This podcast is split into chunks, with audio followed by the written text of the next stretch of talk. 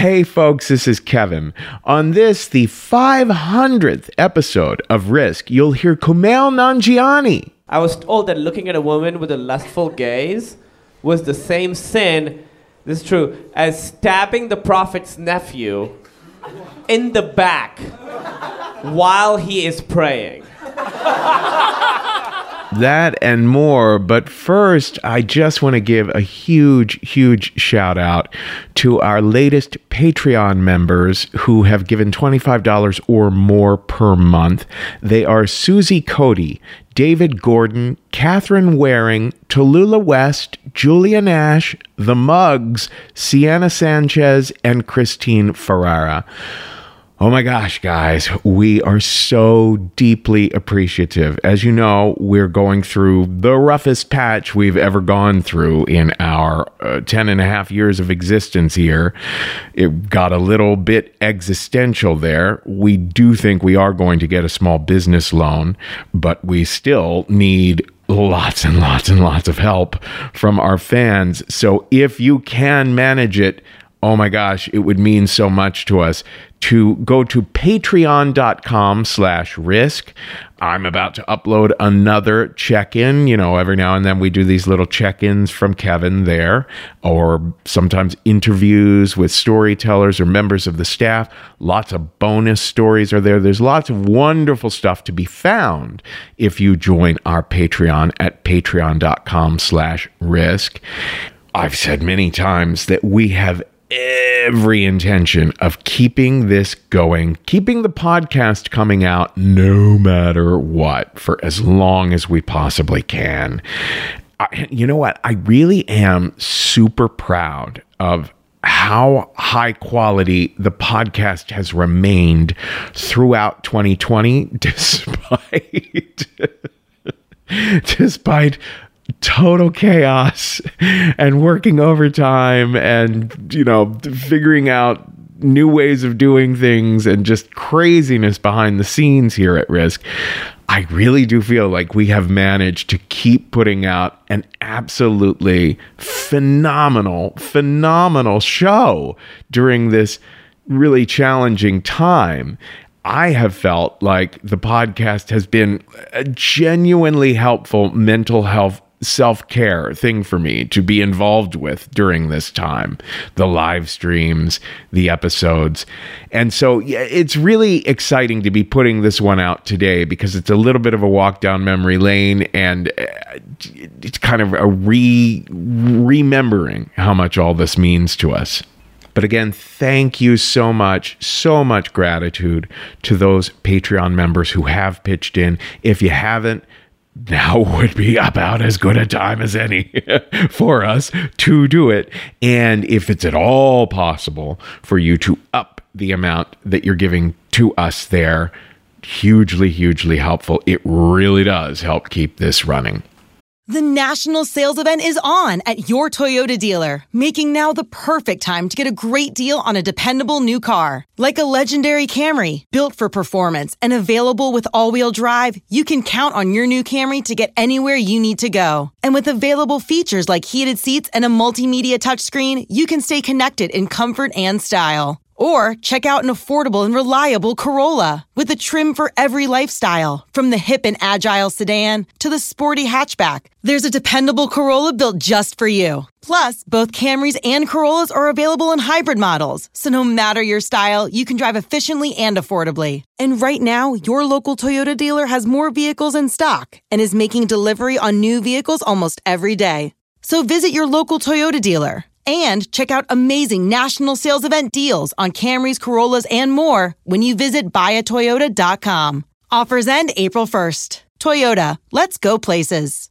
Knowing how to speak and understand a new language can be an invaluable tool when traveling, meeting new friends, or just even to master a new skill. But it's not always simple when you're bogged down by textbooks and structure classes. That's why so many people trust Rosetta Stone. Rosetta Stone is the most trusted language learning program, available on desktop or as an app. It truly immerses you in the language you want to learn, like Spanish, French, Italian, Chinese, and more. You won't just be studying English translations. The Rosetta Stone intuitive process helps you pick up a language naturally, first with words, then phrases, then sentences. Don't put off learning that language. There's no better time than right now to get started. For a very limited time, listeners can get Rosetta Stone's lifetime membership for 50% off. Visit rosettastone.com slash rs10. That's 50% off unlimited access to 25 language courses for the rest of your life. Redeem your 50% off at rosettastone.com slash rs10 today. Now here's the show. My mommy's name is Dora Whitehouse, and she loves risk. Actually, so do I. Whoa, whoa, whoa!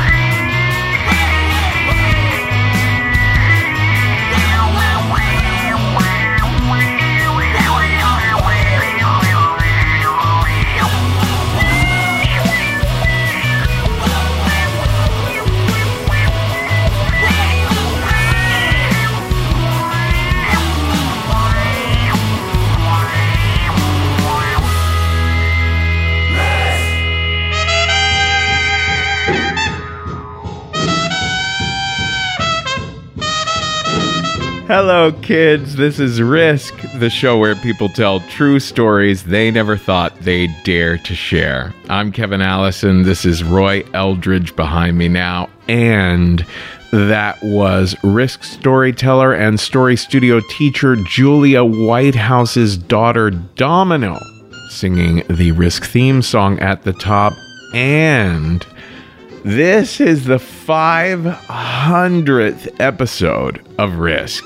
I, I, I can't believe it. I can't, I can hardly believe it. I, I remember when I started the podcast in 2009, I had this fantasy. I used to say, oh my God, what if we make it to the point where a person can have listened to an episode of Risk every day for a whole month?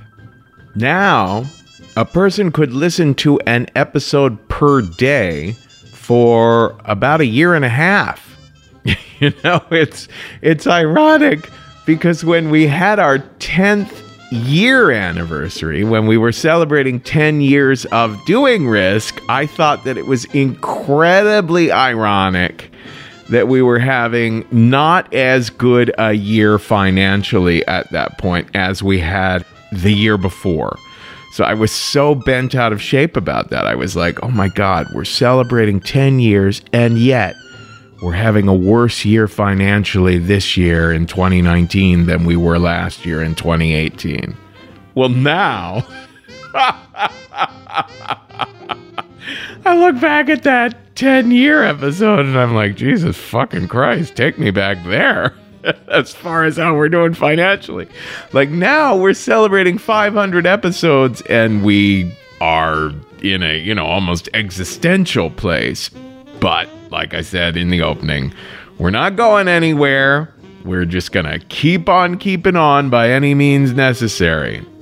Kind of like this extraordinary movement. I, I I'm just gonna keep telling people, look, we really are going through a time of incredibly high stress and lots of bad news and lots of emotional turmoil. However, we are also going through a period where there is so much inspiring action being taken by the movement.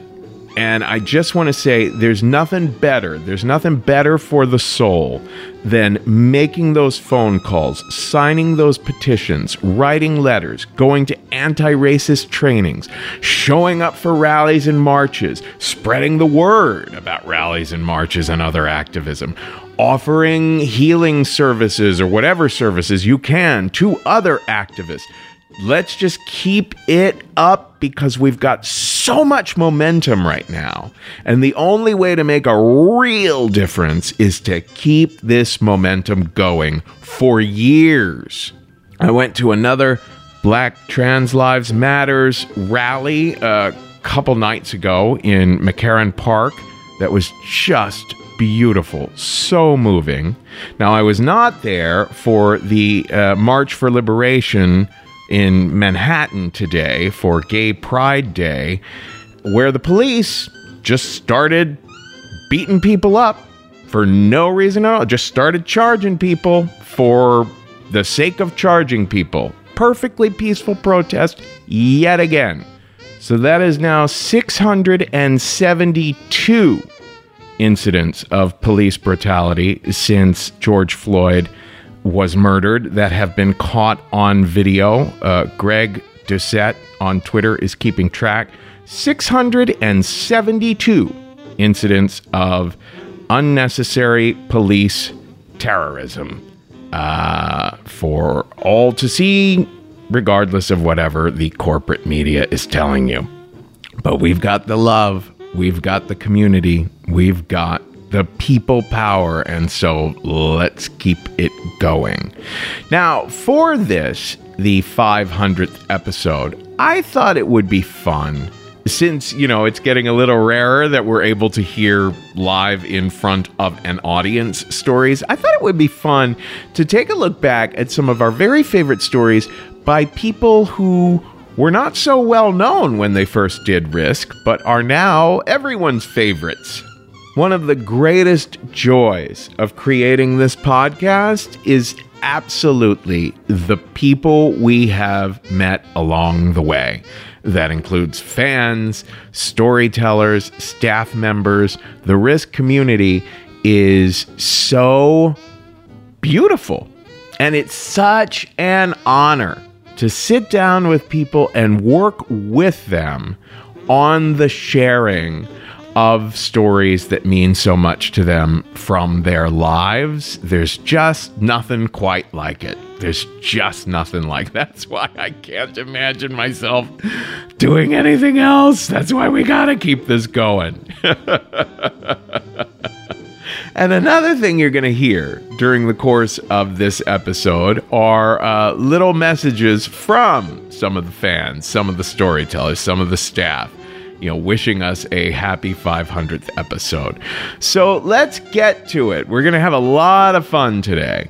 In a little bit, we're going to hear from Julio Torres, a writer for Saturday Night Live, a producer and actor for Los Espookys on HBO, and his phenomenal special for HBO called My Favorite Shapes but before Julio, we're going to hear from Michelle Buteau. Oh my gosh, Michelle has been doing so much. She's been in the movies Someone Great, Isn't It Romantic, Sell By, and Always Be My Maybe. She hosts the WNYC podcast Adulting. She's been in TV series like First Wives Club and Tales of the City. So Michelle has been very busy since she did the show. The story we're going to feature from Michelle, she shared it at the San Francisco Sketch Fest one year, and we called it Fly Girl.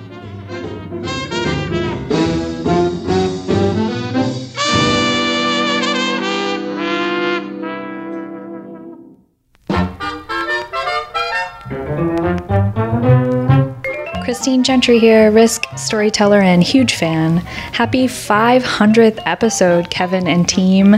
Thank you so much for hosting some of my most memorable storytelling experiences. Since my first Risk Slam at Bar on A in the spring of 2011 to now, you have meant so very much to me and my journey. This is Brian Kett storyteller and story coach for Risk. And I just want to congratulate Kevin and the team on 500 episodes that each really showcase the many facets of what it means to be human. So, cheers. Happy episode number 500 to Risk from Line here in Denmark. I usually go running in the forest when I listen to Risk. And it almost feels like the trees are telling me all your amazing stories. Such amazing lives those trees have lived. Happy 500 Risk, this is David Crabb. The first place I ever told a story was at a Risk show, and it was a story that would blossom out to become my solo show, which would become my memoir, Bad Kid. It is such an honor working with all of you and getting to teach at Story Studio, and I'm so proud of the work that y'all do, and I love you so much. Happy anniversary! This is Amy Salloway. I'm a storyteller on Risk, and I'm the Midwest instructor for the Story Studio. And I remember when I first found the Risk podcast, I felt like I had found my community, like I had found a storytelling home. And I still feel that way, and it's awesome. So thank you for existing, Risk Podcast, and happy 500th episode.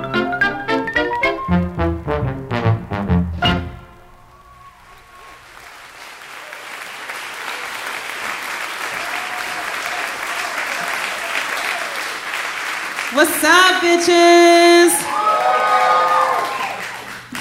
So, I'm originally from Jersey. Um, nice. Jersey people in the house? I usually don't tell people because I feel like it's a speech impediment. It's just, I'm so embarrassed.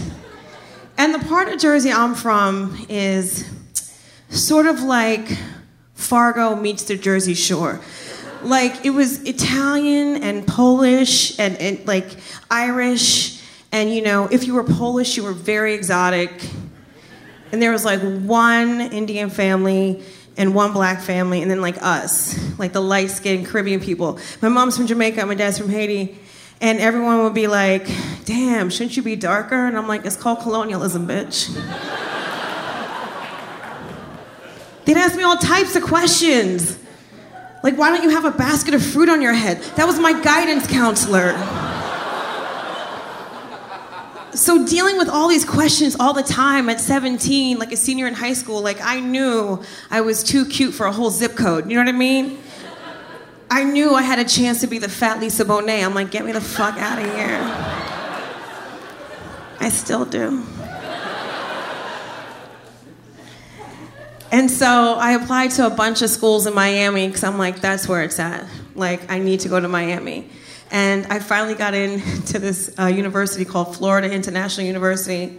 And I was supposed to go to University of Miami, but they drug tested. I was like, no, no. Um, and international wasn't even the word. Like, people were like, oh my God, Michelle, you are so smart. I'm like, me?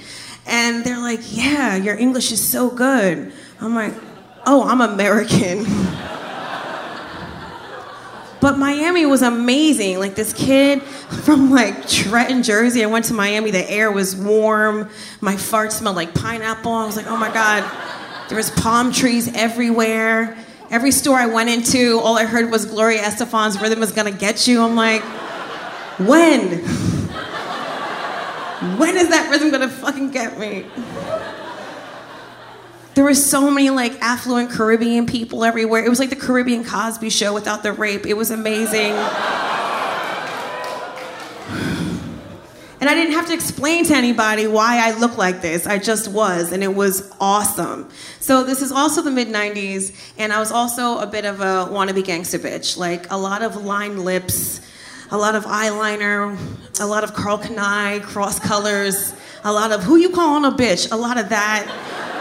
Nobody was calling me. I didn't even have a cell phone. It's fine. I had the Malcolm X pendant and the book in my back pocket. I never even read it, but I was like, do the right thing. Very militant. But listen to Boyz II Men. It was a lot. It's a lot of emotions. Like my friends didn't even want to go out with me after a certain point. They're like, girl, this is a new shirt. I don't want to go out with you tonight. I know we're gonna get in a fight. I don't want to fuck this shirt up. Like I would be at a restaurant and I'd be like, who's she looking at? I know she ain't looking at me. Who the fuck does she think she is looking at me like that? And they'd be like, that's our waitress. Relax. Why is this bitch so crazy? So that was me. But it was also a very Jersey thing to be so angry all the time, right? Trust. Still is. Don't fuck them. And I also want to be a fly girl. I wanted to be oh, okay in Living Color. Any, I wanted to be a dancer so bad. I, I wanted Paula Abdul to tell me what to do. Rosie Perez. I was like, oh, I wanted to be a backup dancer for Usher when he was young. I'd be like, my way, my way, well, I'll sing. Like I just want to do all that. so this was me, okay.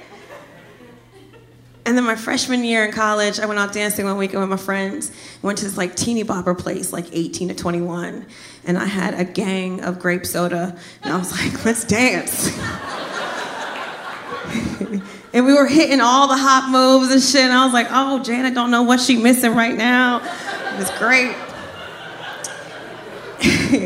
and I remember that night because that's the night I saw the most beautiful man I had ever seen in my life.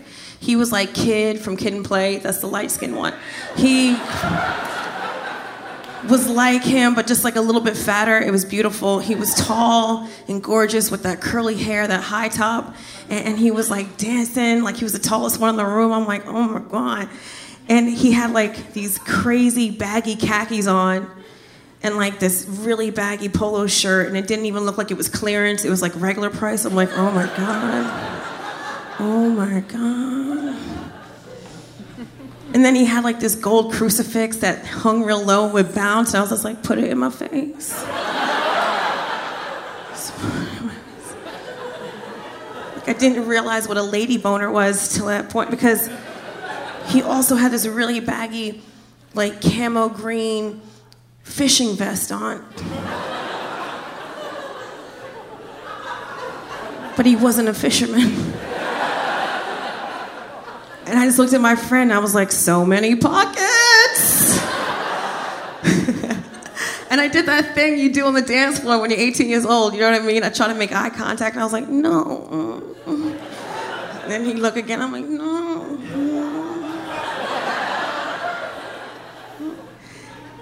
And then like he somehow like beanie maned his way over to me. I felt like, you know how like short women are like, oh, tall guys, I feel like a woman. I don't know what that's like because I have a sturdy gait.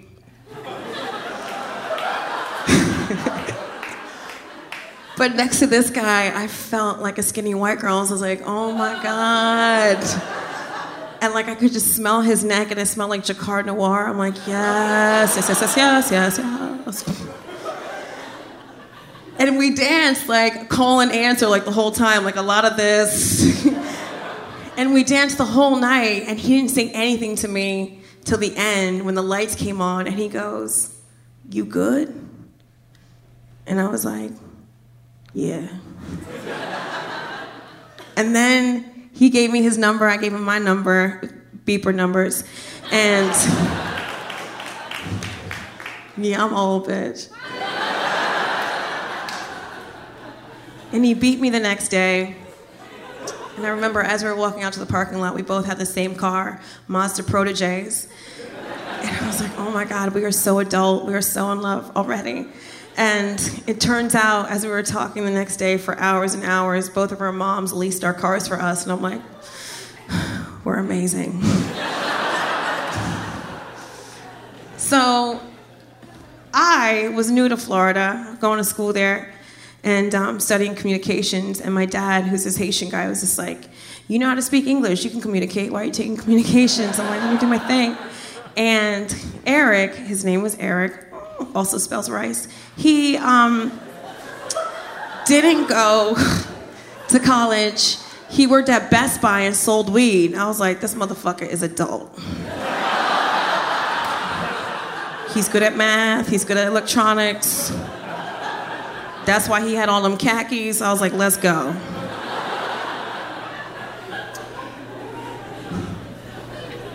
Every time I talked to him on the phone, I had butterflies in my stomach.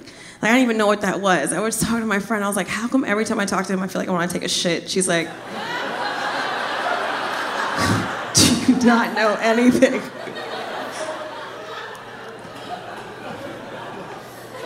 And he was my first everything. Like, I don't know if you guys remember the first time you fell in love, but I was falling in love hard. Like, he was the first one I did everything with sexually. Like, I had hooked up before, but I had never, like, been in a relationship. And he was the first guy ever to be like, come sit on my face.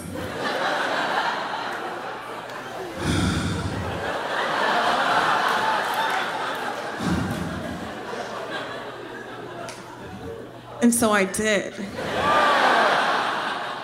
And he was like, Get up, I can't breathe. I don't know, I need more direction.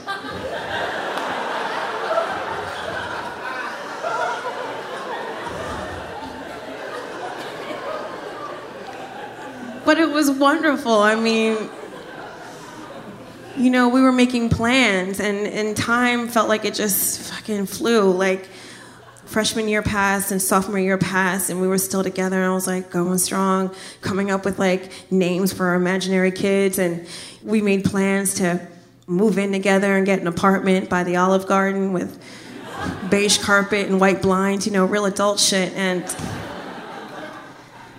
now I'm a junior in college and I still just love the fuck out of him. And I noticed though, 3 years in that his mom's house didn't look like my mom's house or his friend's house. You know, in my mom's house, there was pictures of me everywhere from um, graduation and field trips and all this other stuff. And he didn't even have any of that stuff in his room. Like back in the day, we had collages. You know what I mean? Like we didn't have cameras on our cell phones and shit, so you'd have to go out physically with a camera, okay, and take some pictures, print them. Do you know, it's a camera where, okay, and you'd cut out all those pictures of you and people and put them up on a little board and be like, look at all the friends I got. and if you were a good friend like me, you made doubles. Sometimes you would upgrade to like, you know, from glossy to matte and give it to your friends and be like, hey, bitch, put me in a collage. But Eric didn't have any of that stuff. And I was like, Boo Boo, you need to get your collage game on point. And he was like, Oh man, I don't give a shit about that stuff. I was like, You are so cool. then one night, I had a really bad dream, and my mom told me it's because I had spicy food. and I had this dream that Eric told me he never graduated high school. So I called him the next day, and I was like, Boo, I had this crazy dream that you told me you never graduated high school. And he was like, Michelle, I didn't. And I was like, the fuck? He's like, honestly, I never graduated high school. And he started crying. And he's like, I don't even know how to read very well. And I'm like, what are you talking about? So he went into like this whole story. And I knew that his dad died when he was young. But apparently, when his dad died when he was 10 years old, he left the family with a lot of debt. And his mom had to work three jobs to pay off the debt and to keep him afloat. And he was depressed in fifth grade and just dropped out of school and never went back, and no one even noticed. So, in my mind, I'm like, okay, like I don't even know how to process this shit. But my parents been married for 48 years and they're dead inside. And I'm like, that's what love is. so I go, I'm gonna stay with you and I'm gonna help you and we're gonna fix this. Like I was some Coldplay song. I'm just like, and I will try. Like it was so stupid. But I was like, I'm gonna fix you.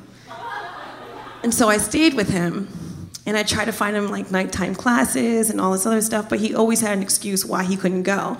And this is when, guys, you know you have to leave a relationship when you start saying shit like, but you said you learned how to read from me.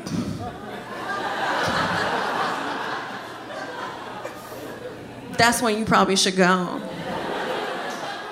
But I also never been in love so hard before, so I was like, how do I just break up? It was like one of these relationships where it took me like over a year to break up because we always had something planned and I really loved his family and he loved my family. Like, how do you break up with someone just because they won't learn how to read? And I started going through my mind, like, how the fuck did I not even know this? Like a low budget CSI detective. I was like, is this why when I write poetry, you always have me read it to you? I thought you were a lazy guy. This motherfucker didn't know how to read. Like, is this why we always go to the Olive Garden? You order the same shit. I just thought you loved lasagna. This motherfucker didn't know how to read. So by this time, I have graduated college and I'm moving to New York City to get a job and to live my life. And I know that we are different people, but I still love him. He's still my first phone call and my last phone call. So as I move to New York, he gives me a hot cell phone. He has two hot cell phones that he's stolen from Best Buy. And I don't know why. I already had my own cell phone, but I was like, this is so fucking hot. Like, what am I, Carmela Soprano? I'm like, give me that hot cell phone. We'll have conversations that Big Brother can't even, I don't even know what's happening, right? So he comes to visit me in New York a couple months later, and the cell phones are sitting on the bed and they're like identical. So the phone rings, I assume it's for me, and it's my phone.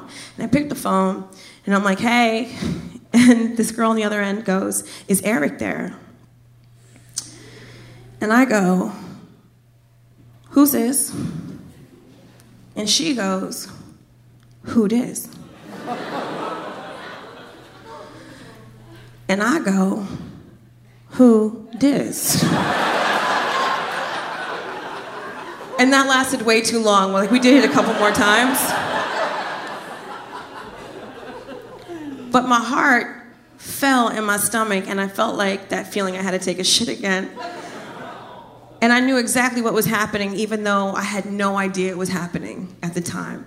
And I hung up the cell phone and I looked at him and he looked like he knew what the fuck was going on without me even saying anything. And I had like this Angela Bassett Hell moment. I was like, shoop, shoop. I was like, get your shit, get your shit and get out! And I just threw his Jordans and his fucking polo and everything else that was probably fucking stolen out the fucking apartment. And he was just like in his like polo boxers. He's just like, but we're eating chicken parm. I'm like, get the fuck out! And then he looks at me, he's like, how do I get to JFK? I'm like, figure it out, bitch! And I close the door and I was like, how do you get to JFK? Like, that's what he has to ask me? So I'm like fuming, like I'm shaking. I don't even know what to do, who I call. I'm like 911, like who the fuck? 311, I'm like, who the fuck? Then my phone rings and I pick it up and it's her. Now, I don't know how she got my number. The bitch is resourceful. and she says, You don't know me, but I know everything about you then I had the sinking feeling again. And I was like, okay. And she's like, I know your grandma's birthday is March 1st and she lives in Jamaica because Eric House sits for you every year. And I go with him to your parents' house and I've fucked him in every room. Yeah. And then she kept talking about all these instances and I just like blacked the fuck out. It was like white noise. And I hung up the phone and I did some prison push ups like a Queen Latifah set it off, like it was real. I was just like, woosah, woosah, like the whole shit. And I had to leave the apartment, so I went to Dojos, this like really cheap Asian place where you could just eat for four dollars. And I had a village voice, like I was so broke, and I had a village voice, and I was going through it, just trying to figure out what to do, where to go. And I saw this ad that said, "Do you have a story to tell? Come take a stand-up class." And I was like, "Oh, I got a motherfucking story to tell." oh, I got a motherfucking story to tell. so I took a stand-up class, and my first jokes were about him. Um, do you want to hear it? Yeah. Okay, you don't have a choice. Um, my first joke was about him. It's um, lines at Disney World remind me of my ex-boyfriend. Three hours of waiting for a two-minute ride. Come on, that is good for a newbie. That was great. Was like, oh my God, this is what writing is. Like, this is fucking amazing. Like, I couldn't stop. I was like, this is my thing. I just have to write about him. This is how I'm gonna get through it. You know what I mean? Like, fuck the alcohol, fuck the push ups. I'm gonna write about his dick. Like, that's that's, that's the best revenge. And then blogging came out, and I started blogging about him, and my friends are like, girl, you better be careful. You're using his first and last name. And I was like, I don't give a fuck. That motherfucker can't read!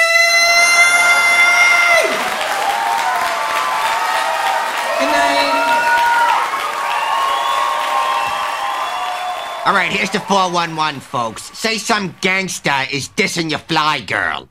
You just give him one of these.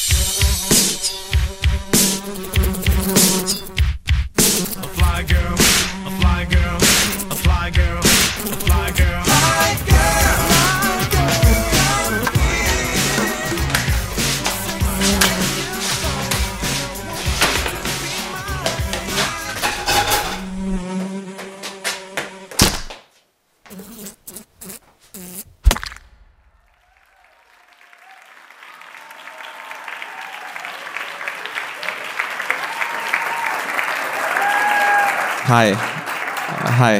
Hello. I wasn't always a star. I was once a uh, just meek little liberal arts college student, as were all of you. I remember that when I graduated school, I went to uh, the new school here in New York, and if you know anything about the new school, this makes uh, sense. When I graduated from the new school, all I wanted was to get a nine to five job that would pay for being alive in New York. that is all I wanted. And I thought, well, I got good grades, so job, here I come. Because I was very smart, but also very stupid. And I thought, well, I have such a great resume, because, you know, during college, I was addicted and obsessed with internships. I couldn't get enough of them. I was just a little internship whore. One was offered to me, and I would say, yes, more internships. I was once an intern for this literary non for profit. I would go there and I would sit and then I would leave. I was there for two years. to this day, I couldn't begin to tell you what they do. It was always a mystery. One day I'd like to know. So I thought, well, I'm ready for a job. So I, of course, I tried applying. Oh, mind you, I was graduating with a literary studies degree.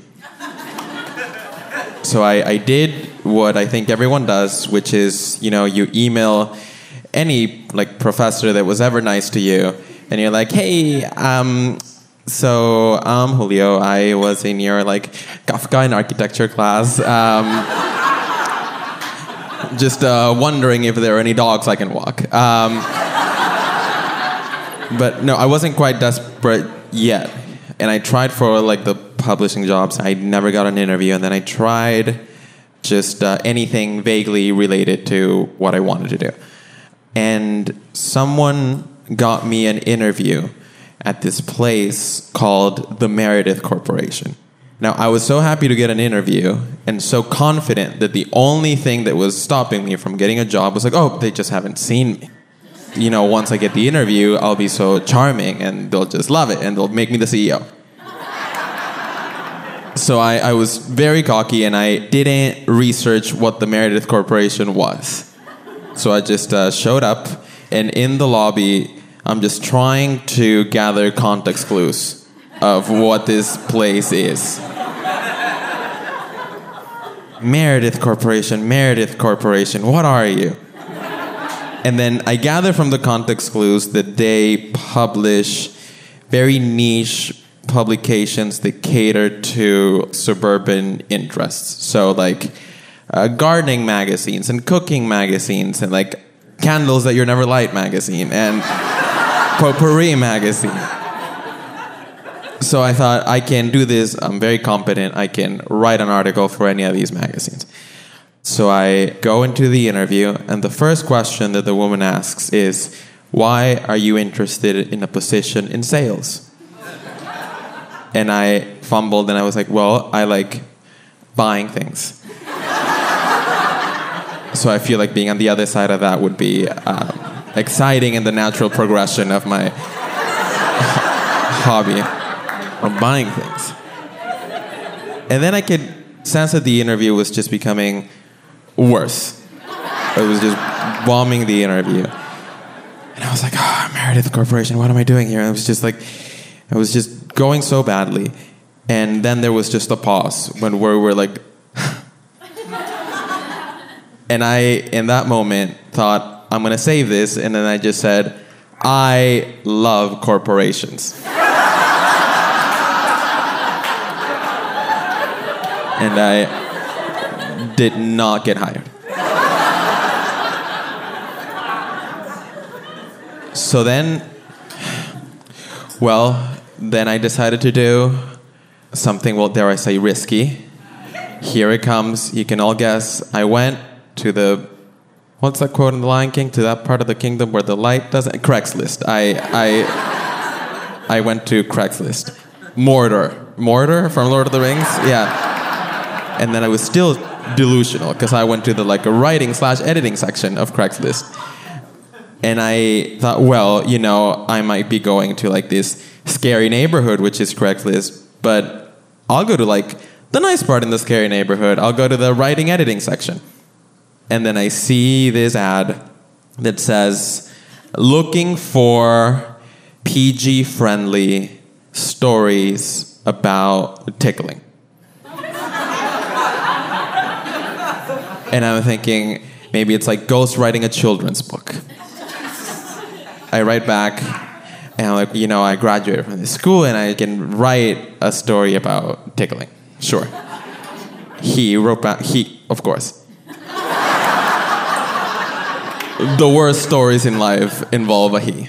And uh, he wrote back saying, Okay, so what I'm looking for is fun guys like yourself to videotape yourself talking straight to camera, no nudity, no lewd language, just about how much you love being tickled. And I thought, oh no, I'm definitely in the bad part of town now.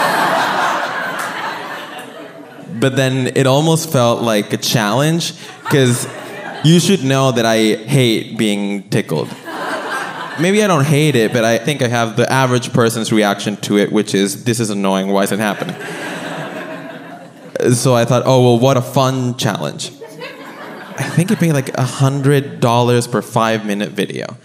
And you're thinking, you're making $100 every five minutes? Well, no, because to get five minutes of footage that I was satisfied with, that was like a day. So I did the first one. Immediately, I just slip into this all American guy character. So I just start talking about, like, oh, you know, like my big brother, he would just pin me down to the floor and he'll tickle me and he'd be like, huh, I'm the tickle monster. Who's the tickle monster? And I had to be like, you're the tickle monster. But then I just went to college and I got stronger and stronger and I came back home and then I pinned him down to the floor and I was like, who's the tickle monster now? He loved it. And I was so pleased. Because then you think, okay, so like the first one was like set at home, so like the sequel has to be college, right? So the sequel, I was me and like my buddies, uh, we were gonna join a frat, and the initiation, fuck, it just tickled us all night. And he liked that one. And then I kind of got too ambitious and I really phoned it in with the third one. It was just about like I was with a friend and he started tickling me or something like that. Yeah, I got too cocky because then he wrote back saying, This is no longer working for me. I don't know that I'll ever heal from that. So I had to, you know, move on. And then I replied to this other Craigslist ad that said, looking for a magician's assistant.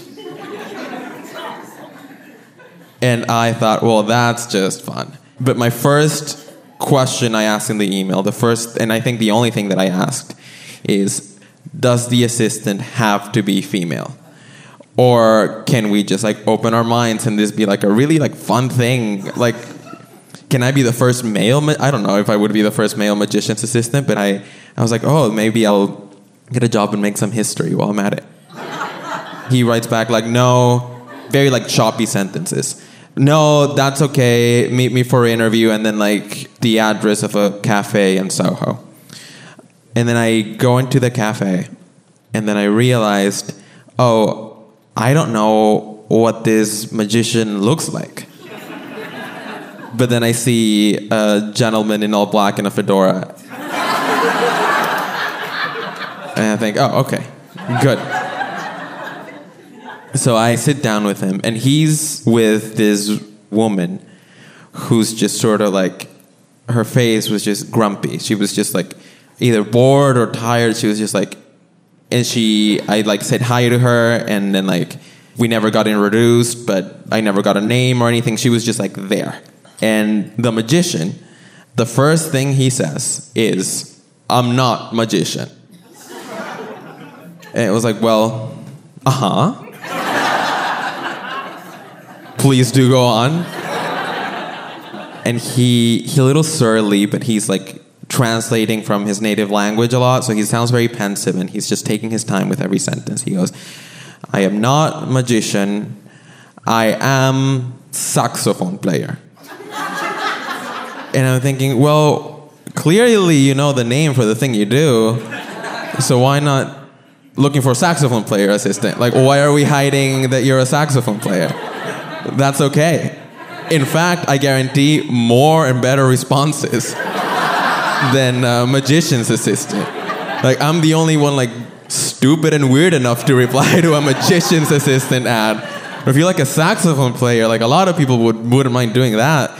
But he's just like, I am a saxophone player. I'm like, okay, I have a saxophone. I'm like, uh huh. yes. Great, you're not renting. I have a saxophone and I play at parties. People are laughing, people are having fun. It is um, a wedding, it is a retirement, uh, it's a birthday. They're having fun. I am playing saxophone, any song, Madonna. They're laughing, and then Dick comes out. I was like, why? You just said that people were already having fun. These people are at a retirement party, you just said. And then Dick comes out. It doesn't seem like anyone was asking for Dick to come out. And he goes, No, no, no. I have special saxophone. I push a button from the hole in the saxophone. Plastic dick comes out. And from the dick, tequila, vodka, and people laugh, they drink. I'm still like a little hung up on like why magician's assistant. It's just a lie after a lie after a lie. And then his wife interrupts for the first time. She hasn't said anything. She leans over and she sort of like sees me becoming less and less interested in the job. She leans over and she goes, Only saxophone in the world that can do this. she is, I think, sick and tired of defending this man. He's like, I believe in him. He made it. The dick comes out. I'm sick and tired of explaining it to everyone what my husband does. And I, I asked, like, well, w- what would I do? What do you need me for? And essentially, what he wanted was someone to get him booked for parties. And he, I think, wanted to charge three or four hundred dollars an hour for the saxophone. And then he goes, but no one can know about Dick. Dick must be surprise for everyone.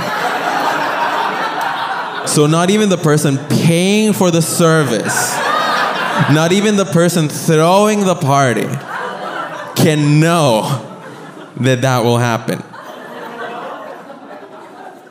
I thought about it for a little bit. Like, maybe I can be the booker. But of course, it didn't happen. It was just like yet another job I didn't succeed getting. But that was not my fault. And uh, now I just do this, I just do comedy, which seems so much easier than getting a 9 to 5 job. Like, if you're looking for one, good luck. I don't have any pointers. Just uh, be a star. I feel like now this devolved into a Q&A where no Q was asked.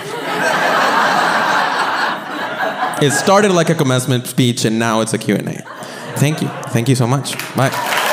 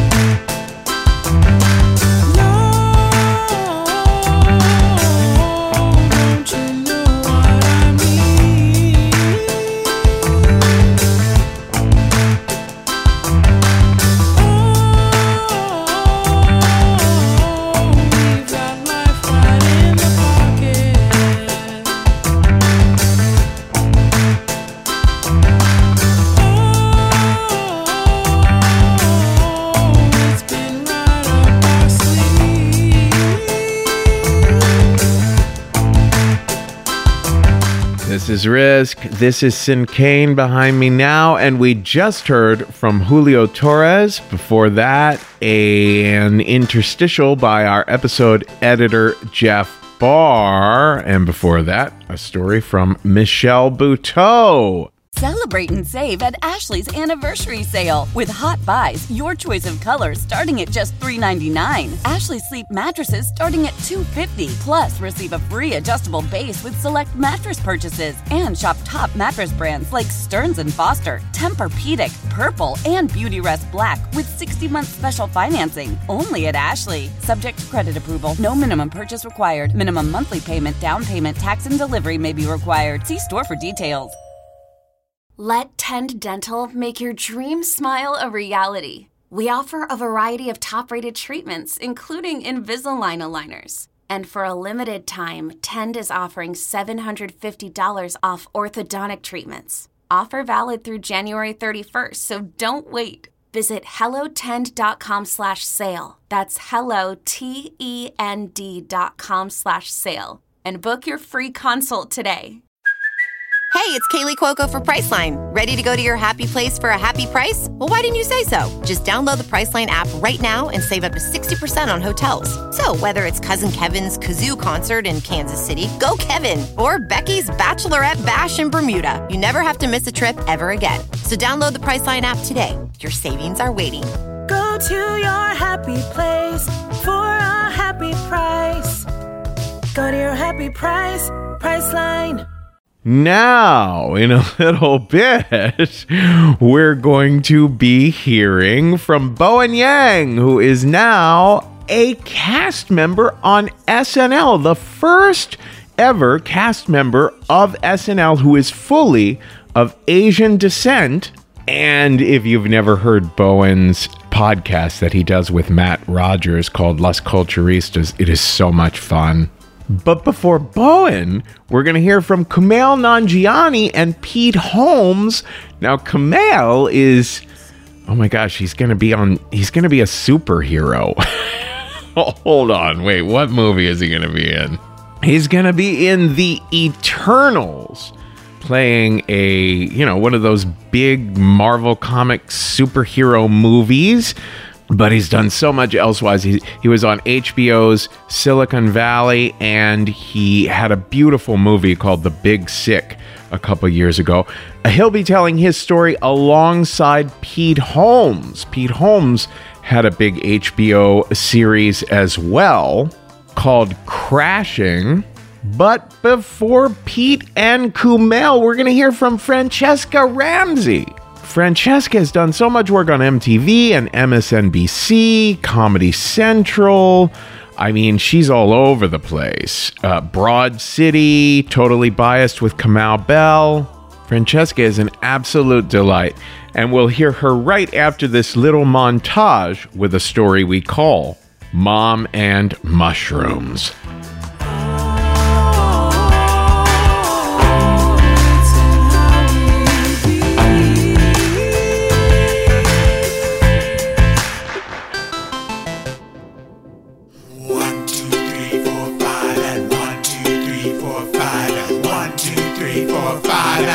Two, three, four, five, and 500 episodes. 500 episodes.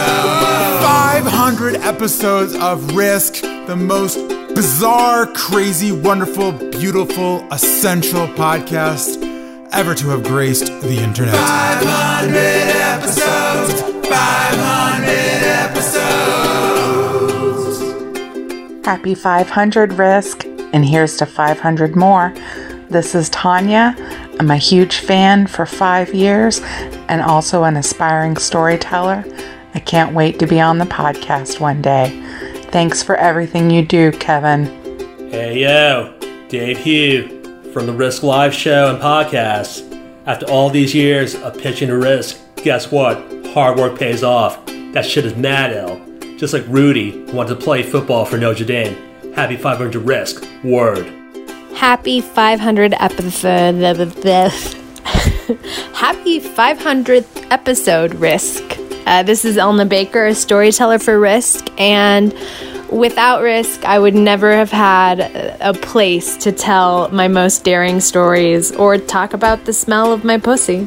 Hey, it's JC Cassis, the producer of Risk. I want to say congratulations to the Risk team on 500 amazing episodes.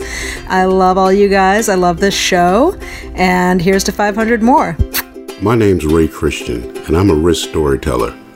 And I'd like to congratulate the team on reaching 500 episodes. Congratulations, Risk, and many more. 500 it up, Kevin. Keep it up, team. Keep telling stories. Keep taking risks.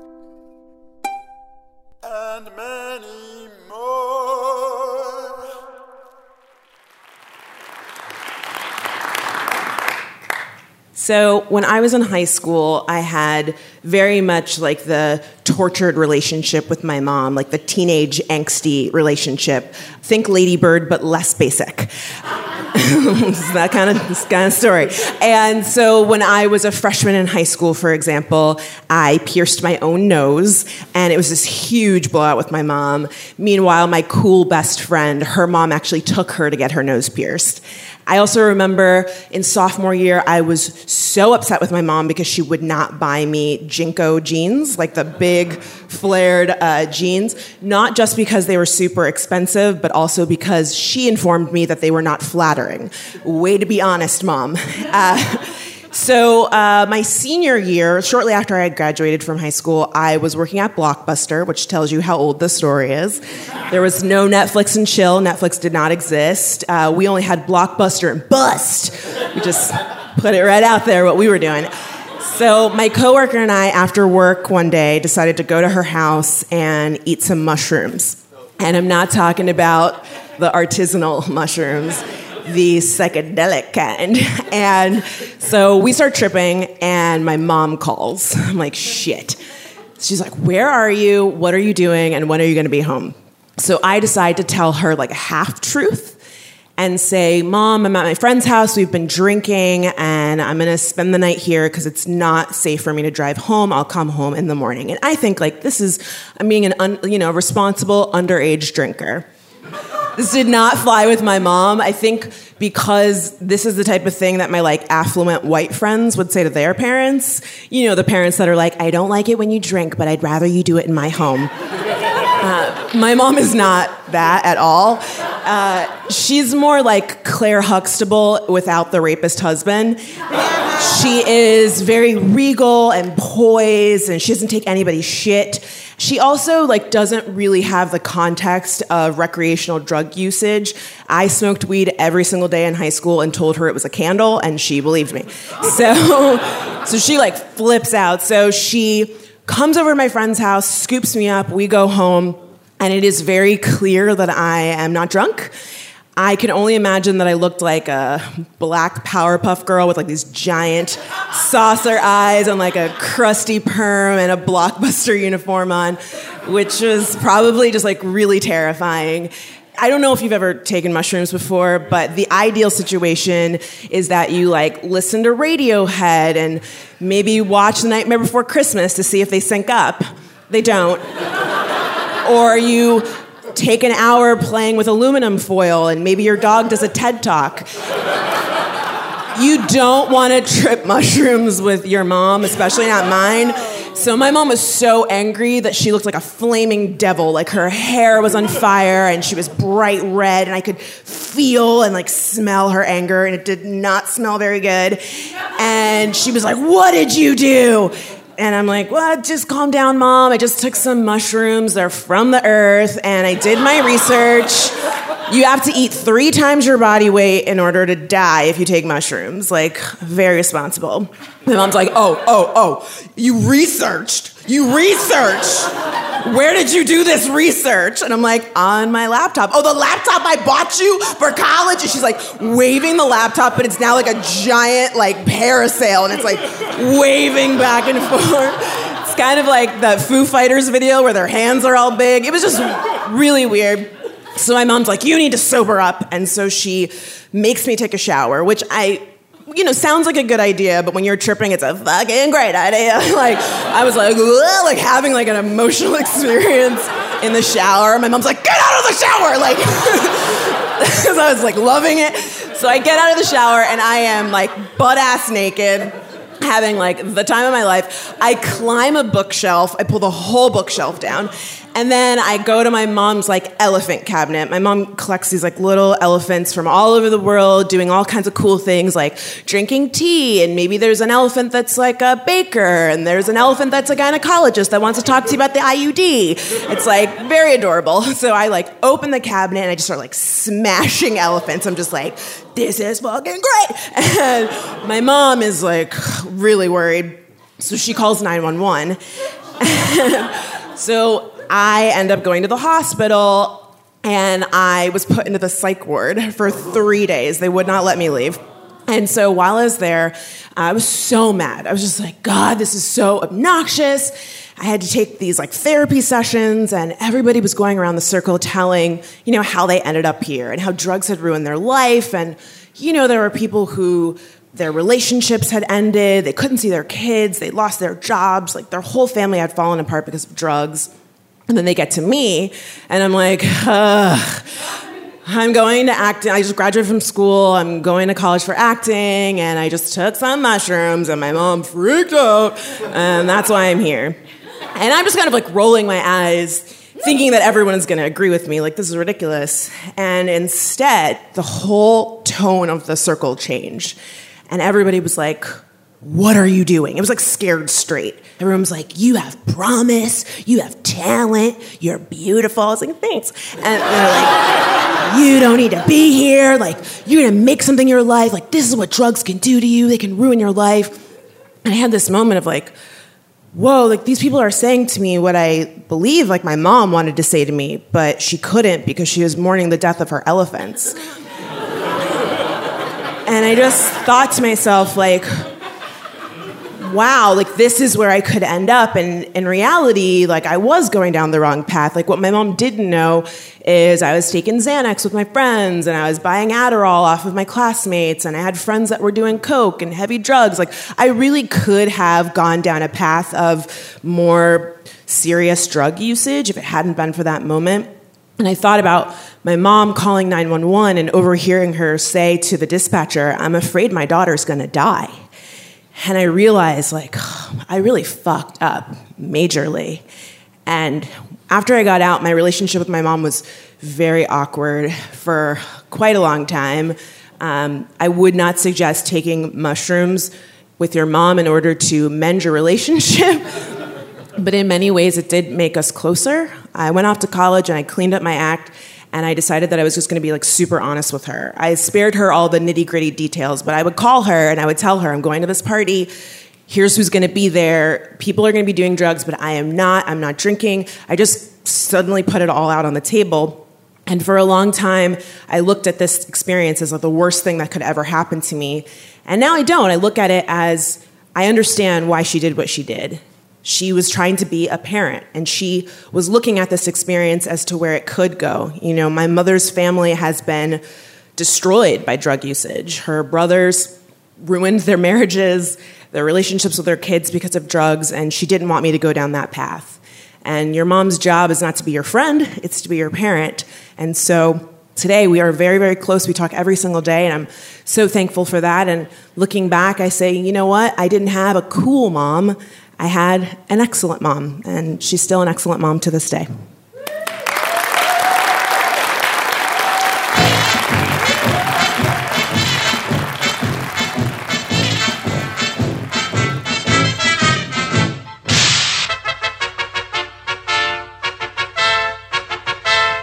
Look out, look out, pink elephants on parade. Here they come, hippity hoppity. They're here and elephants everywhere. Look out, look out, they're walking around the bed, on their head, clippity cloppity. Parade, in braid, pink elephants on parade.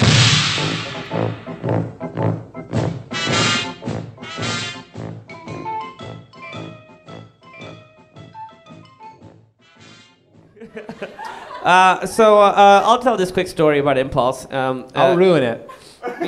yeah. I had a very, very conservative Muslim upbringing. Very conservative. This was in Pakistan. We were told, when I was a little kid, when I was eight, I was told that looking at a woman with a lustful gaze was the same sin, this is true, as stabbing the Prophet's nephew in the back while he is praying. I like how they got to that because they were like, well, it's as bad as stabbing the prophet's nephew. Oh, that's not bad enough. Maybe he's turned away because No. he's praying. Oh, That's now it. I feel bad for looking at that. Woman. Yeah, so so I was terrified of girls, and I remember very specifically. I have this specific moment. I was around ten. You know that Cindy Crawford commercial, the Diet Pepsi one.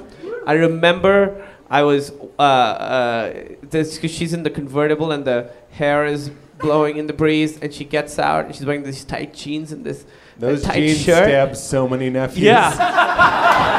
exactly. I was like watching it like uh, because she like puts the money in the vending machine. Oh, then I she gets this wet cylindrical can. Yep. Then she puts it to her lips, and I was like, I am stabbing the fuck out of the prophet's nephew right now. but at that Bray. point, I didn't know what sex was. You know, like I don't know what I would do if I was in a room alone. Like probably just like squeeze her mole. I, I would do that today. That would be awesome today. But uh, then all that went away. My cousin gave me this videotape, like out of nowhere. I, I don't know what sex is or anything. He gives me this videotape. A pornographic Yeah. videotape. There's, there's some squeezing, but that's not the main event, you know. So I put it in. I saw it for 30 seconds. I put it out at a fever for two days. I was like, I promised God. I literally looked up to the ceiling. I was like, I'll never do this again. Then two weeks later, I got curious, you know? I didn't give it a chance to develop. Sure. What is the motivation of these characters? I put it in, and then you could. So, a weird side note to this. This is a weird part of the story. Is so one of the tapes they gave me is a regular porn, like beating to end men, women, different combinations, you know, porn. But the pre- this is completely true. But the preview before it, just a two-minute preview before it, was for a movie where the people uh, defecate on each other. You mean porn? It was way too early for me to see porn, but it's definitely way too early for me to realize that there was a fetish where people excreted in each other. That was Hitler's fetish, they say. Was it really? Yeah. I remember. Oh, first of all, what I love is that it's a regular porn, but that's the preview. Yeah. Like they're like, "Do you like sex? Well, then you might like shitting on people." Do you like driving a car? Well, then maybe you want to drown in a submarine that's on fire. Aren't you so glad that you're not into shit porn? I am. Oh my god. Every what if I was while- like, that's it? that's what I've been looking for. Cindy Crawford's great and all, but she has almost no shit on her face. Little to no shit. If I squint, I can pretend the mole is a little, wow, a little very dollop. good. Yeah, bringing it all back. Meow but honestly, this is true. Like, it happened to me so early. Like, I think of it a lot, not in a sexual way. It's just a reference. Like, I- yeah, like I think some synapse in my brain formed, and it's just a reference that comes up. Yeah. Like I'll see somebody run a red light, and I'm like, he ran a red light, but what do I know? Sometimes people shit on each other. it's like my Hitler reference. Your world was flipped upside down. Yeah. so okay, but back to the regular porn. so I was watching it, and I would watch it whenever my parents were out at the house, uh, and I was getting better at it. You know, The porn? better at not having to watch it for as long. Jaying off. Yeah, less and less time. Bringing it, bringing So- it to the finale. Each time, yeah, and Like- then followed by the guilt-ridden shower. You know, Yeah. I just think I'm going to hell. It's all part of it. But it's the strong. It is all part of it. It's the Of thing. I'm like, this is awesome. What have I done? Yeah. You know, sex. It's an eight ball. Yeah, it's an heroin eight ball. and coke. So I just feel uh, this fucking thing of that's, but it's like that's the impulse, you know. It's like the impulse that's like led our species to fucking evolve and survive. I'm just a ten-year-old boy with a dick. I can't fight that, you know. Yeah. So I was watching this tape, and uh, sometimes the electricity goes. And when the electricity goes, you don't know if it's gone for five minutes, if it's gone for five days. One day I'm at home alone. It's the afternoon. My mom's running errands. I'm almost done. You know. I'm watching this v- VHS, and the the electricity cart goes. Yeah. The electricity goes, and I am fucked. Because I can't get the tape out of the VCR. yeah, and I start freaking out, and I'm like, all right, I'm just gonna have to run away. I'm just gonna pack my bags and walk the earth, which sucks because I love my parents and I'm like 11. Like, what am I gonna do for money? Just go town to town? Any work needs doing? I can beat Mario and draw a Ninja Turtle. Do you have any openings? I remember specifically being like, oh, I'll steal my dad's business suit. That way, I can grow into it and then go on job interviews. So my whole plan is to ride out the next 10 years on the streets of Karachi, which CNN once called City of Terror. That is true. BBC was much kinder. They called it City of Nightmares. Which at least implies that we have dreams, you know? Completely true. So then I was like, It's a difficult Call of Duty level. yeah, I was like, I can't do that. It is, but I know all the hiding spots. hey, hide in there. I used to rent movies at this place. Mr. Siddiqui will give us shelter. so I, but then I have this idea. I can't run away. I get my dad's toolkit. I'm like, I'll be, oh, oh, I'll open up the VCR and just get the tape out. Okay. How? So I take the cover off, and I don't know what I, I thought I'd just be able to get the tape right out, just like pick it up off the velvet cushion it's Sure. sitting on. There's no velvet cushion. It's buried in layers and layers of parts. So, so I'm like, I have to get to, because the hard thing for me is, I have to, I'm like, I'll just have to get to the tape. So I just unscrew, I pull everything out, and they're like, it's like that small. There's a hundred parts, that small. I'm like, I'll be able to put this back together. it's not like engineers made this thing, which is exactly who had made it. so I get it out, I finally get to the tape, I rip it out, and I look behind me, and the whole floor is covered in tiny VCR parts. I have no fucking idea how they go back. So I'm putting everything back in. It's very difficult. I'm sweating into the VCR. Uh, I wish I'd taken notes, diagrams, something. I finally get everything in. I put the cover on. I screw it. Success. And then I look behind me. And there are two little parts just sitting there. I have no idea where they go. So I go and I hide them because in my head I think if my dad sees them, he's gonna know exactly what happened. you know, he's like, "Isn't that the transmogrifier for the VCR? And that's the flux capacitor. You've been watching porn." So the VCR works after that, but it's never the same. You know, it's got this look in its eyes like it's been through a war. You know, like, oh, you haven't seen the things I've seen. Charlie! It just says Charlie. the fast forward doesn't always work. It makes this clicking sound all the time. So a couple weeks later, my mom's like, "Oh, I'm gonna take you to get it fixed." I'm like, "No, no, no, I'll take you to get it fixed." So I take it to the guy, and I give it to the VCR repair guy, and he plugs it in, and it starts making that clicking sound, and it's a sound he's heard before. And he looks at me, and he leans in, and he says, "Next time you get a tape stuck in there, bring it to me. I won't tell your parents." I thought of all the clicking sounds in all the houses where little Pakistani boys had ripped tapes out of VCRs. Completely true. He knew he, right away what had happened. That's Fantastic. I really liked your story. Thanks, Pete. you want to hear a weird uh, PS to that story that won't be in the podcast? Yeah, sure. Later, I when I got like 14, I got like really bold. You know how you could hook up VCRs and uh, record stuff onto. I started uh, recording my favorite scenes in the middle of like kid VHSs that I owned. Like, you mean kid porn? No, no, no. yeah, yeah, yeah. I put regular porn in the middle of kid porn. Because kid porn is okay. Yeah, yeah, yeah. It's a very complicated religion. Sure. A lot of ins, a lot of outs. Um, so no, but like like Roger Rabbit, I would record all my copies of all my movies had like porn in the middle. So like Roger Rabbit, like takes a total left turn. they abandon the Toontown plot, and then the way they play Patty Cake is very different. then I would like, I would like give uh, loan videos to my friends. I was like the porn supplier. I was making boner jams when I was like 14. And it was awesome for them because it was just like Jurassic Park, you know, it's like a reverse Trojan horse. They could just take it, parents don't care. But the fucking best thing I did with that, this is true. The best thing I did is, uh, okay, you guys know the movie Mask? I don't mean I don't mean Jim Carrey with the green face. I mean like Cher with the kid with the big face, you know. I gave my friend the movie Mask with porn in the middle. Let me rephrase that. I gave him the movie Mask and I told him there was porn in the middle, but there was no porn. It was a prank. So he became the first guy in history to watch the entirety of Mask with an erection. No porn, just a disfigured kid touching lives and then dying. He called me afterwards and he was like, I'm not even angry, that was great.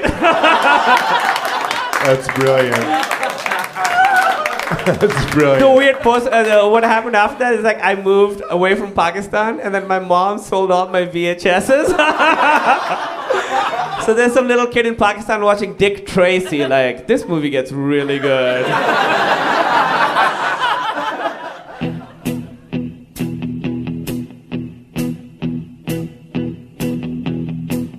When I wake up, well, I know I'm gonna work. I'm gonna work the next risk episode for you. And when it goes out, yeah, I know I'm gonna be, I'm gonna be the man who makes the next one too. Cause I have made 500 files and I will make 500 more. Just to be the man who's made a thousand files of you all adore.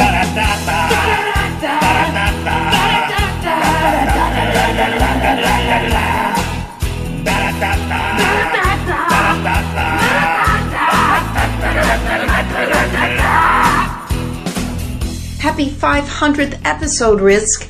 Oh my God. This is Cindy Freeman. I am one of the story coaches. I also work with Story Studio. This is my best job ever. I have so many stories that I can't tell my family. It's amazing. What's up, everybody? This is T.S. Madison, a storyteller at risk. And I just want to give a big shout out and happy 500th episode to Risk. It's been a long journey, but guess what? We here. Happy 500. Hi, I'm Gigi, a teacher at the Story Studio. Happy 500 Risk! Wow, your show inspires me to have more compassion, courage, and curiosity, especially for stories about bodily fluids. And for that, I thank you. Love you, Risk! Happy 500 Risk! I'm Timon, a Risk fan since 2015. Thanks for making my life more dangerous. Nowadays, with most of the stupid stuff I do, my head goes, this is a bad idea. But it'll probably make for a good Risk story. Hey, this is Brad Lawrence, story producer and casting director for Risk, and I just wanted to come on and say happy 500 to us and to all the fans and to Kevin. And I am looking forward to another 500 episodes. And I'm looking forward to sending out more awesome stories into the world. Oh, I've edited 500 files and I'll edit up 500 more. Just to be the man who'd edited a thousand files of rescue you all adore.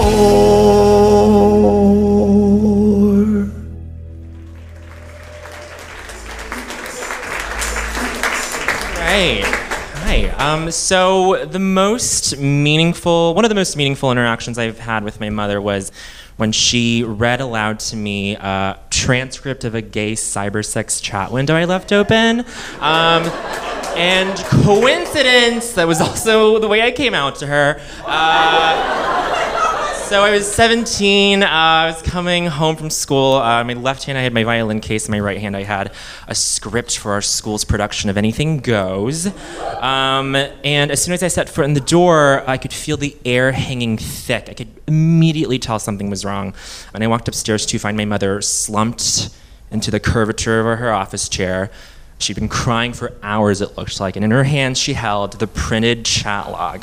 As soon as she saw me, she launched into this like recitation of this locker room role play fantasy that uh, I was engaging in with this 19 year old stranger from Texas, as far as I knew.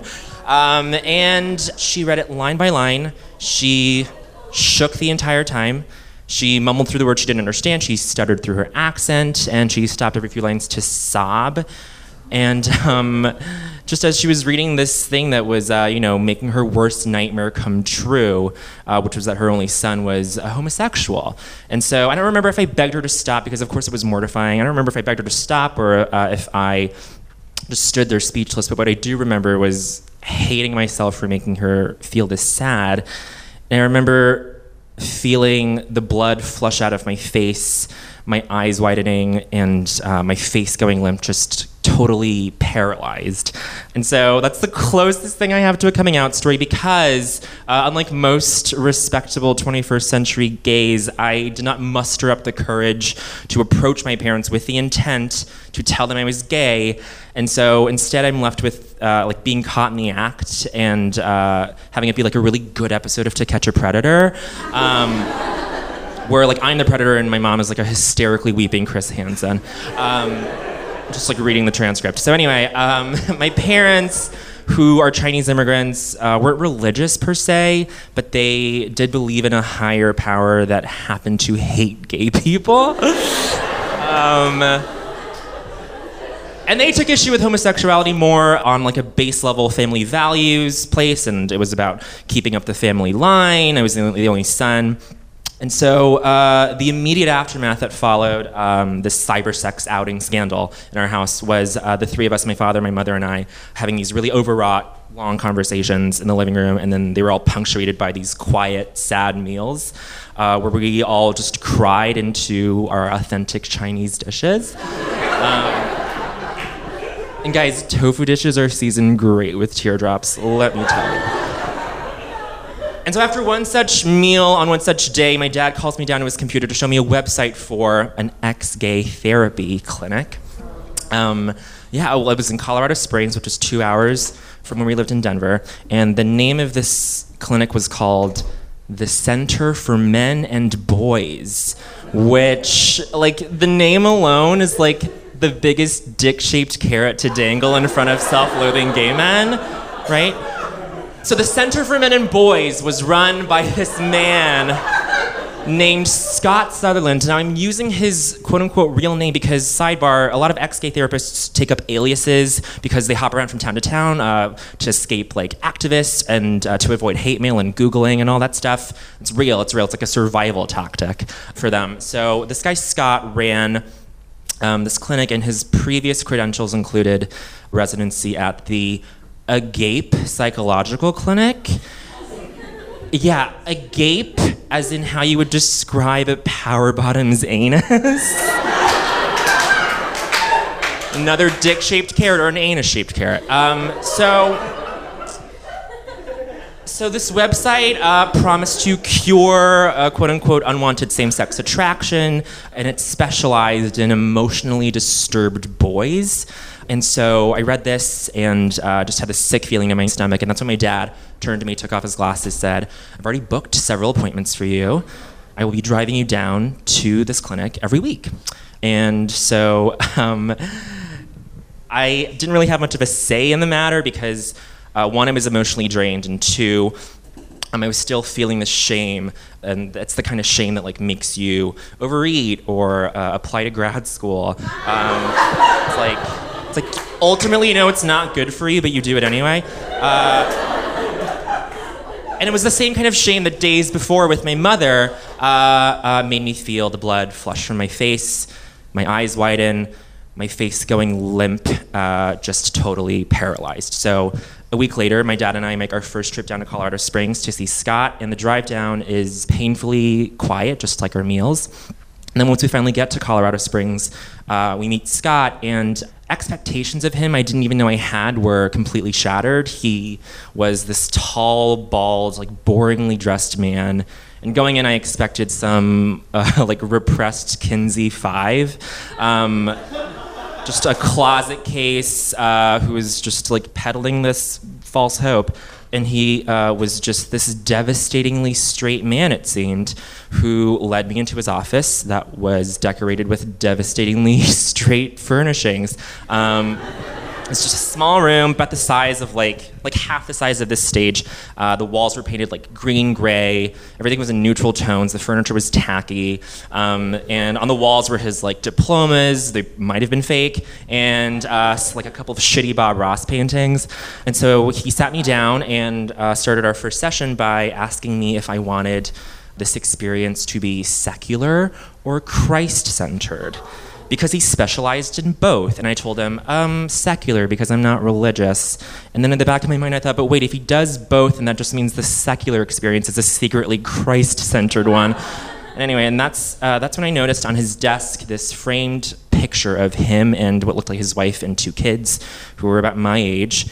All of a sudden, this like unevolved lizard brain part of me wanted that for myself. I thought, oh yeah, like I want that. I want to be in my own version of that picture someday with a happy family, and maybe that never intersects with a gay lifestyle.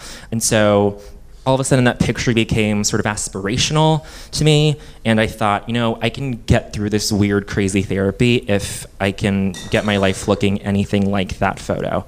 And so then this weird thing started happening where I actually enjoyed the therapy with Scott. And the reason being was because those first two sessions, we didn't really talk about anything gay related. It was just like pretty solid therapy, um, actually, where I made like a few breakthroughs um, with like my self confidence and the way I verbalized my emotions or the way I was mindful of myself. And um, Scott would like regularly ask me things like, or tell me things that were, uh, for example, uh, oh, yeah, you're, you're just so much smarter than you realize, or so much more capable than you realize, or just get out of your own way. And um, I agree, you should have been cast as the lead in Anything Goes. Um, and and I would I would enjoy these. Yeah, well, you know what? In that show, I was typecast as one of the Asian stowaways. It was horrible. So these therapy sessions started out pretty pretty good. I mean, I would leave them feeling better than I did going in. And then another weird, pleasant surprise that came out of this was that the drives to and from the center back home were also very nice as well with my father. We found ways to fill the silence. We had like idle banter going on between us. We cracked jokes. And um, weirdly, it felt new to both of us because we had never had that kind of candor before. And so uh, we would make pit stops at diners or get snacks at gas stations and just talk. And we were just like two guys on a road trip uh, every week.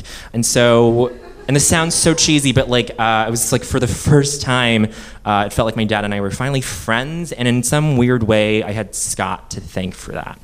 And then things took a dark turn when it was about our fifth or sixth session. Scott and I were in the middle of some exchange, and I had like mumbled through a sentence. And Scott asked me to repeat back what I said. I did, and then I followed it up with, um, "Oh, but I'm, I'm so sorry. I mumbled. Like, I'm, oh, I'm sorry." Like in that frenetic uh, but like soft-spoken way which is still my bread and butter. Uh, but anyway, I. So I apologized. I said, "Oh yeah, I'm sorry, I'm sorry, I'm sorry." And then he snapped, "Why are you saying you're sorry? Why are you apologizing?" And I froze because he had never talked to me in that tone before. And there was just this pregnant pause, and then he finally kept going. He said, "Apologizing too much." Is a sign of weakness. Don't apologize for things when you haven't done anything wrong. Apologizing is not attractive which is a weird thing to say to your therapy patient. Um, but looking back, it made sense because if gay therapy is in principle reverse engineering like your outward expression as a gay man, then like attractiveness, I guess, to him was like his way of molding me into like this hetero ideal. But it was just a very bizarre moment, and all of a sudden, therapy started to feel a little disturbing. I left the sessions feeling worse than when I went in. And then I just thought that, you know, maybe maybe this wasn't worthwhile. Maybe there was a better way to sort of make sense of all my feelings. And also, he was making me feel bad about something that I shouldn't have felt bad about in the first place. So that was weird. And that's when Scott started to finally pathologize my sexuality. It was the next week when he asked me to talk him through a recent time that I had been attracted to a man. And all of a sudden, I felt the room get a little smaller. I noticed for the first time it was this windowless, four walled, horribly, shittily decorated room. And I obliged, even though I was uncomfortable, and I said, okay, well, yeah, one time, a couple weeks ago, I was out uh, at lunch, um, and then I saw this guy who sat down at a table next to me, and he looked kind of cute. Um, and I thought he looked nice. And Scott says, Okay, well, how did you feel? And I thought, I, I felt fine. And he goes, No, no, no, no. How did you physically, physically feel? How did that attraction manifest in your physicality? And I didn't really know how to respond to that. Um, I said, Well, I guess, you know, I was tired or something. And, and, and he asked me what my posture was. I said I had, might have slouched a little bit. And then he snaps and goes, There it is. That's what I was looking for. And then he leans back in his chair and then goes off into this explanation where he says, same sex attractions come from when we feel a lot of inner turmoil or when we're not feeling good about ourselves or it's at the mercy of these negative circumstances that are happening outside. And uh, I just want you to think about that, Bowen, the next time you feel attracted to a man. And at the time, I didn't have the knowledge to like totally debunk that logic because it makes no sense. Um, I knew that something he said was wrong, and I walked out of that session, again, feeling very disturbed. Tapped my dad on the shoulder. We drove home. I didn't say a word to him. The next week was our last session because I was moving away to college within the month, and I wouldn't be back in Colorado regularly. So there was this, you know, marked end to our time together. And then once I got to the therapy room, I could tell Scott wanted to end on some strong, impactful note. And so he sits me down and he says, Bowen, I hope you've given a lot of thought to what I told you last week about where same sex attractions come from and how you feel bad about yourself, and that's why you're attracted to men. So I have this perfect story that's going to illustrate this for you that happened to a former patient of mine. And I go, okay. I listened, and he started telling the story. Uh, he said, Bowen, this patient of mine was driving around the highways of California, and uh, it was late at night, and he was trying to get home to his wife and kids, and all of a sudden he got lost, and he drove off and ended up in San Bernardino, which, let me tell you, isn't somewhere you want to end up in. And that's when I started to, you know, look for a Denny's, and I ended up parking in a Denny's got out of the car, sat down to grab a cup of coffee just to get me through the night. And then that's when I saw the waiter, who I thought was pretty cute. And then after I got the check, I left my number on a napkin, hoping that he would call me, and he did. And I met, up with him later. But Bowen, I want to tell you that it's a shame that my patient, and then he stops. Because if you didn't notice, he slipped very seamlessly into the first person. And it was very clearly obvious that that was a story about him and not some former patient he made it sound like this happened pretty recently, and it made it all the more mortifying when he caught himself slipping, so that I saw his face and I saw that the blood flushed from his cheeks, his eyes widened, his face went limp, just totally paralyzed. And I saw the same shame that I felt when my mom caught me in that cybersex chat. And it was the same shame that led me to Scott in the first place, that made me think that I was so desperate enough that there was a hope for a different life. And in that moment, I thought that um, you know being gay isn't something you can change, and even if you want it to change, you can't change it. And the fact that I was sitting in that room with him meant that I wanted to change it, and I couldn't change it. And so Scott was really mortified. It was the last time I ever spoke to him or saw him. It was a very awkward goodbye. And whether or not he was tacitly admitting to having sex with Denny's waiters on the side. Um, remains to be known for sure. Who knows how often he does that? Um, but I went home that day and just knew in my own heart that uh, that shame wasn't strong enough to sort of change this thing about me and that it wasn't even worth having in the first place. So I shed that pretty quickly after that last session. And um, obviously, the therapy didn't work. Um, I'm here. I am. I have zero shame about being gay. Oh my God, you guys, it's the best. It's. give it up for gayness. Um, it's just made my life so much better, and my parents to this day still don't really approve. But um, if there's one thing I wouldn't trade in that experience of ex-gay therapy, would be the drives with my dad because again we were friends for the first time. We had bonded meaningfully. And since going through ex-gay therapy uh, my family and i we've said i love you to each other more than we ever used to. Um, and we mean it all of us. And um, i'd like to think that me trying ex-gay therapy was my way of making an effort to understand my parents. I'd like to think that someday my parents will make an effort to try to understand me. And I'd like to think that somewhere Scott is having sex with a Denny's waiter. And that he doesn't have to feel ashamed of it. Thank you.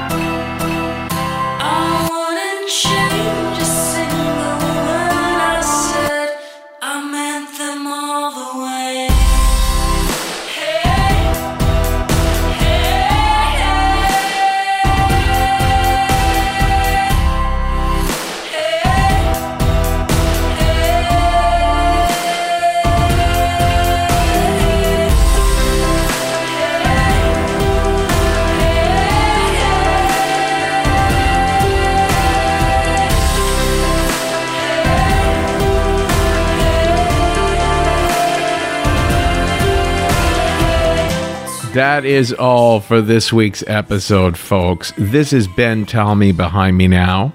We just heard from Bowen Yang. And before that, a little montage of some of our favorite storytellers and Risk fans and Risk staff members.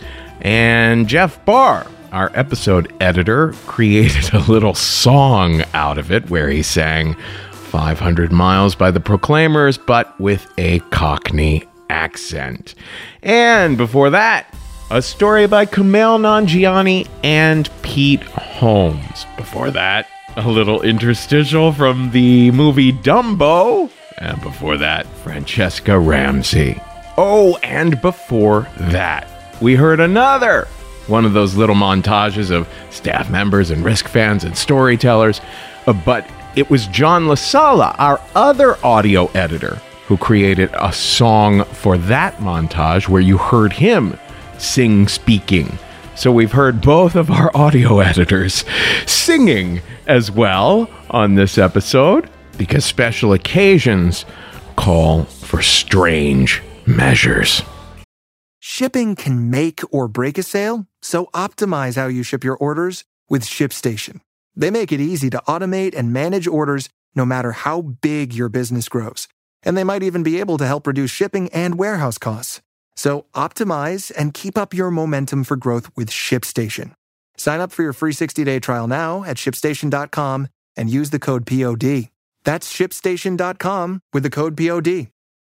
Folks, we are so thankful for all of our fans and all of our staff and all of our storytellers for 500 episodes.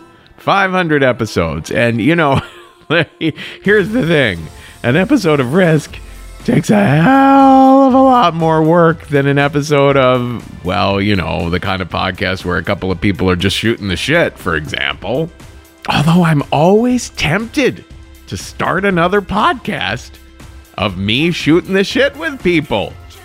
Now, guys, the next Risk live stream show is going to be on July 11th. That's a Saturday, July 11th, at 9 p.m. Eastern, 6 p.m. Pacific.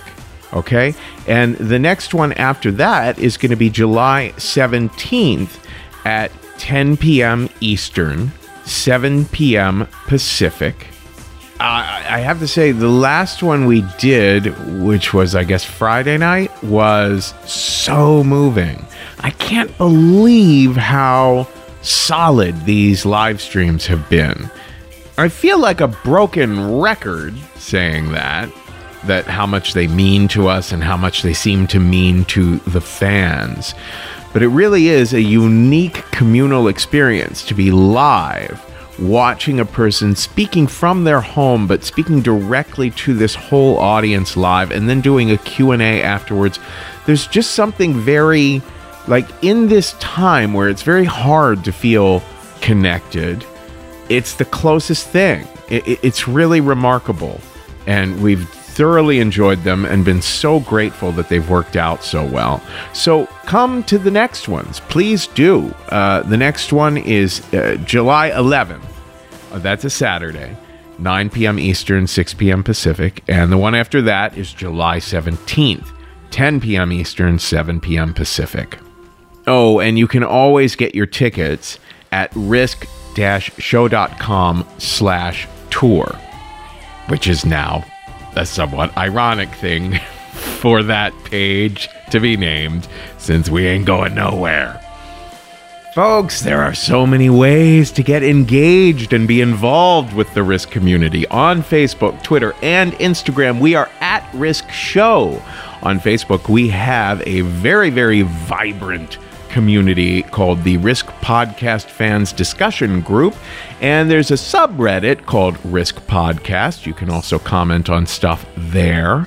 Don't forget, at thestorystudio.org, there are so many classes. There are classes you can take in person with other people online or one-on-one stuff you can do there or you can uh, you get our video courses and take them in your own time that is all at thestorystudio.org corporate workshops are still available there too. Our corporate workshops get so many raves. We've worked for clients like Google and Pfizer and Citibank and American Express. We've done workshops at places like NYU and uh, Princeton University. We've done workshops at a lot of big corporations that uh, have non disclosure agreements and don't want us to say their names because they're competitors with other people we've done corporate workshops with. but the point is, those corporate workshops are an incredible way to build morale, get teamwork working more efficiently, and get people psyched to like actually tell stories about your projects, your mission, your brand, whatever it might be. That is all at thestorystudio.org. As for myself, I do one on one training with people. You can find me at kevinallison.com and you can get little fun video messages from me for yourself or for a friend at cameo.com slash the Kevin Allison. Oh, also on Twitter and Instagram, I'm at the Kevin Allison. okay. Folks, oh my goodness. Here, I, I really, really, and truly do hope that there are 500 more of these. All right? Okay. Folks, today's the day. Take a risk.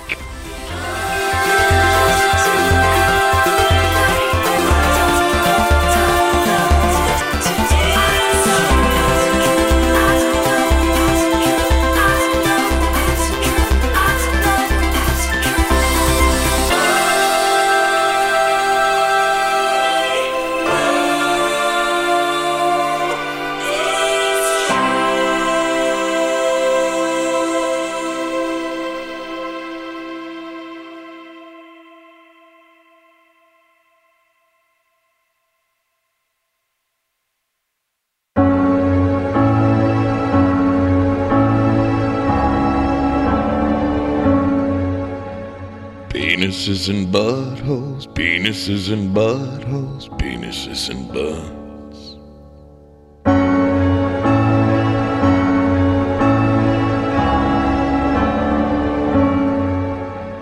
Penises and buttholes, penises and buttholes, penises and butts.